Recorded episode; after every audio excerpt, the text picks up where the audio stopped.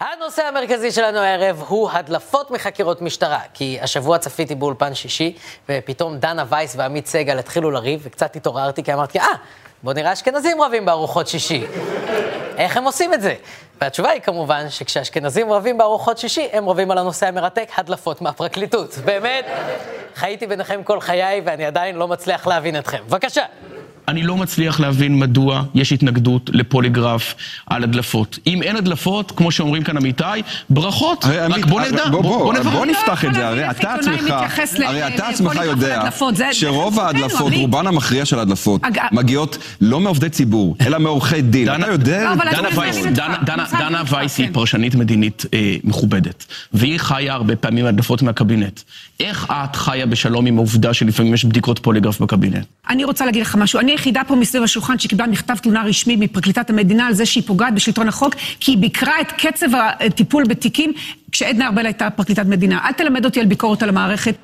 oh my God, אתם ראיתם כמה מתח מיני יש בין קוש...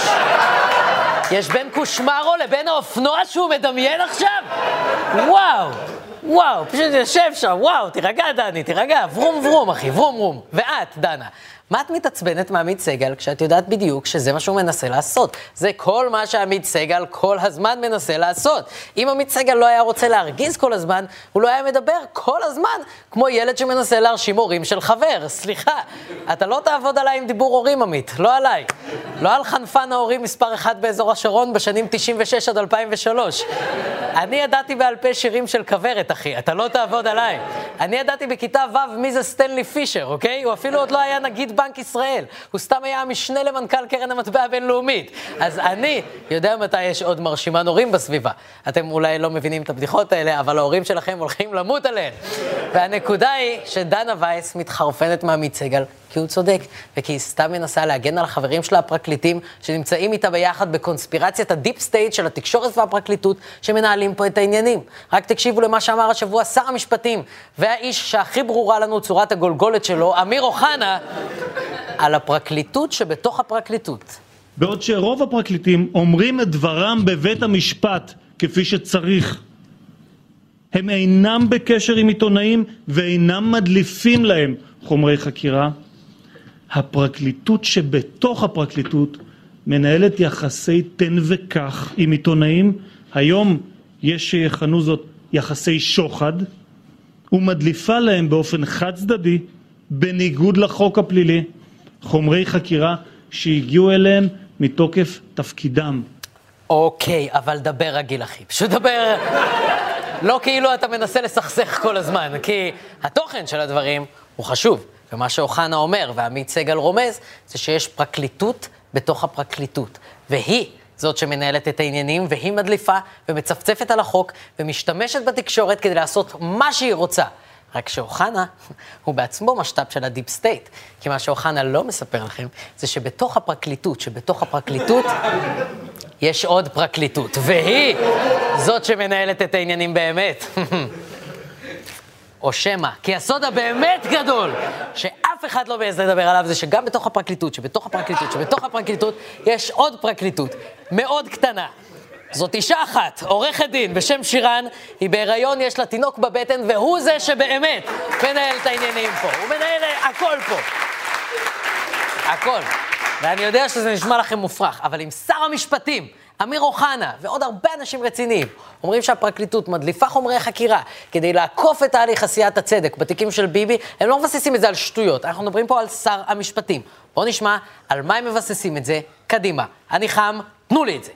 אני אתן לך דוגמה מעולה. ליאור הגל... במשפט, ליאור הגלת ברקוביץ', שהביאה כאן את סקופ העשור שעבר לעיתון הארץ על אותה פרשה מסתורית שנקראת סיריל קרן. אני מזכיר לך את עור- עורכת הדין ליאורה גלת ברקוביץ', אני זוכר על עניין של טיעונים פוליטיים.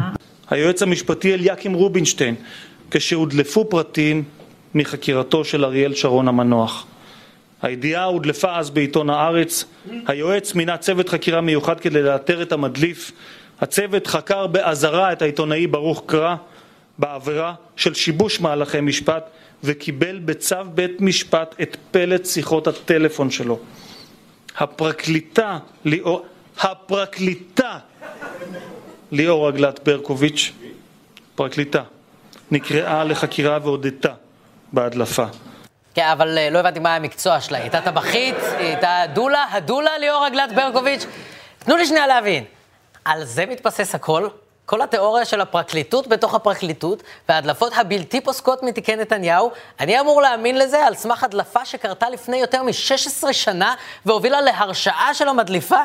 תגיד שנייה, אוחנה, אם הייתה לך דליפה בכיור בינואר 2003 וקראת לאינסטלטור והוא תיקן את הדליפה באותו יום, אתה עד היום נכנס למטבח עם שקיות על הרגליים ומג"ב וגורף את הרצפה ואומר, אוי, אין, הכל פה מוצף, זה המטבח שבתוך המטבח, אני אומר לכם. או, או שאתה יודע בדיוק את מה שעמית סגל יודע, ואת מה שביבי יודע, ואת מה שכל אנשי התקשורת וכל הפוליטיקאים וכל עורכי הדין יודעים. פרוזן הוא הסרט הכי גרוע של דיסני, ואנחנו כולנו מכחישים את זה כדי לא לשבור לילדות קטנות את הלב. מואנה לנצח. וגם... וגם שההדלפות כמעט אף פעם לא מגיעות מהפרקליטות. מאיפה, כן?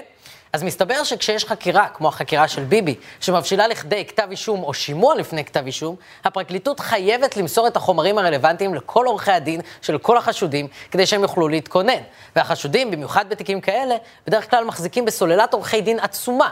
רק בשבוע שעבר התבשרנו שעורך דין אנטוני ג'וליס, עורך הדין של הנסיכה דיאנה, הצטרף לצוות ההגנה של נתניהו. פשוט כי ביבי כבר העסיק את כל עורכי הדין במדינת ישראל בהווה, אז הוא מחפש עכשיו במדינות אחרות ובעבר.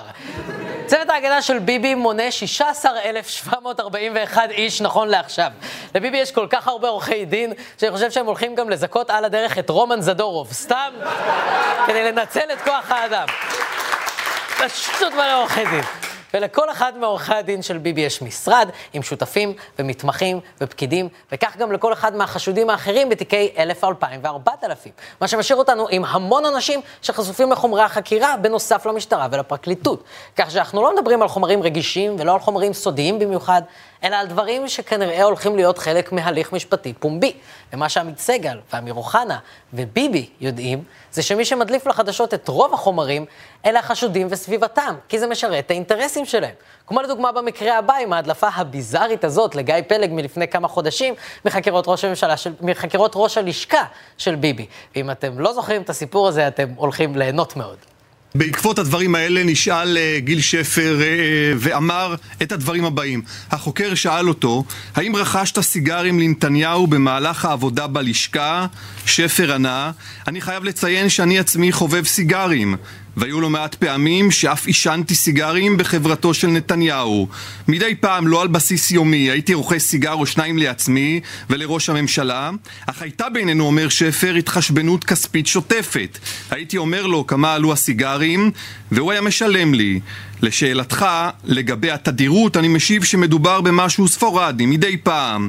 רציתי להסביר לך שכל נושא עישון הסיגרים גורם לסתימה במערות האף ולסינוסים, וזה גרם לכך שנתניהו היה צורך באופן קבוע משאפים של אוטריבין, ובהמשך תרסיסים של מי מלח, על מנת לשחרר את הלחץ שנותר במצח ובאף. כן, אם אתם מרגישים קצת גודש בראש, זה כנראה תוצר לוואי של זיון מוח. באמת. מה... מה... מה...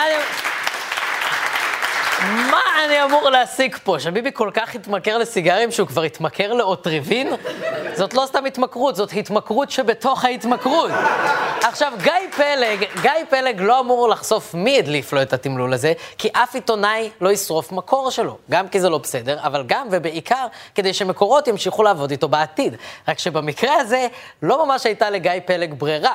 ואחרי מתקפה עליו מסביבת ראש הממשלה בעקבות ההדלפה הזאת ואחרות, הוא היה חייב להגיד באופן נדיר את הדברים הבאים. אני אומר לך, גם בעניין האוטריבין, אתה אה, במרכאות הרמת להנחתה, צריכים להדגיש. תראה, ראש הממשלה בתיק אלף, יש לו כמה קווי הגנה.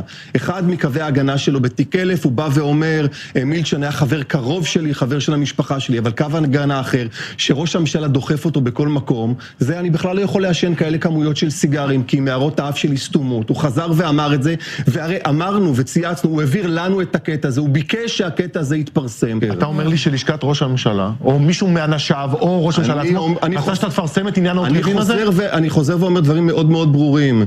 עניין האוטריבין הוא עבר מראש הממשלה ואנשיו. אה, גיא פלג, אתה יכול להפסיק להתנהג כאילו אתה לא אמרת עכשיו את המשפט הכי מצחיק שאי פעם נאמר בטלוויזיה? אתה יכול שנייה להכיר במציאות ולהפסיק להתנהג כאילו המילים עניין האוטריבין הועבר מראש הממשלה ואנשיו הן מחרוזת הגיונית של תווים, אפשר חיוך, משהו? זה כאילו יש לו את המחלה ההפוכה מהג'וקר, הוא פורץ בפרצוף רציני, בלתי נשלט, בסיטואציות לא הולמות. אני אומר דבר מאוד ברור, יושב ראש הכנסת ניצח אותי בתקן שלוש, מה הבעיה? אני לא מבין, סביבתו של נשיא המדינה העבירה לנו את נושא הקדאווה רסקין, ואנחנו פרסמנו את זה לבקשתם. מה, אתה דפוק? תן ליהנות. וביבי, אתה רציני? אתה והסביבה שלך כבר חודשים מבקרים את הפרקליטות בלי שום ראייה על זה שהיא כביכול מדליפה חומרי חקירה, ואתם מבקרים את התקשורת על זה שהיא מפרסמת הדלפות מחומרי חקירה, בזמן שאתם מדליפים לתקשורת מתוך חומרי חקירה ומבקשים מהם לפרסם את זה, זה אפילו לא להשתין מהמקפצה, זה סתם לצבות למציל בפטמה. ועכשיו זה ברור למה דנה וייס כל כך כעסה על עמית סגל, כי הוא משתף פעולה עם אחד הספינים המטורפים שהיו פה, באמת. מה שאמיר פר... אוחנה וביבי מנסים לצ... מצייר פה, זה עולם שבו הפרקליטות מדליפה לתקשורת כדי להטות את הכף נגד ביבי, כשלמעשה אין שום ראייה לזה שזה קורה, ובכלל הרבה מההדלפות כנראה מגיעות דווקא מכיוונו של ביבי. חלק מההדלפות ישר ממש ממערות האף שלו. ואני לא מנסה להגיד שהפרקליטות היא מושלמת, או שהיא צריכה להיות חסינה מביקורת, אבל כששר המשפטים טוען טענה חמורה כל כך, ולא מביא שום ראיות, הוא יודע שגם אם זה נכון וגם אם לא, הוא גורם לציבור לא להאמין שמתנהלת חקירה הוגנת, ולא להאמין שיתנהל משפט הוגן. ובגלל זה אוחנה רוצה לעשות פוליגרף לאנשי הפרקליטות. לא כי הוא חושב שהם יצאו אשמים, אלא כדי להשאיר אותם במקום שבו עומד מולם חשד תמידי, בלתי מבוסס, שהם צריכים להתאמץ להפריך. בעגה המשפטית זה נקרא להיות חום. זהו, אנחנו סיימנו, תודה רבה לכם, לילה טוב.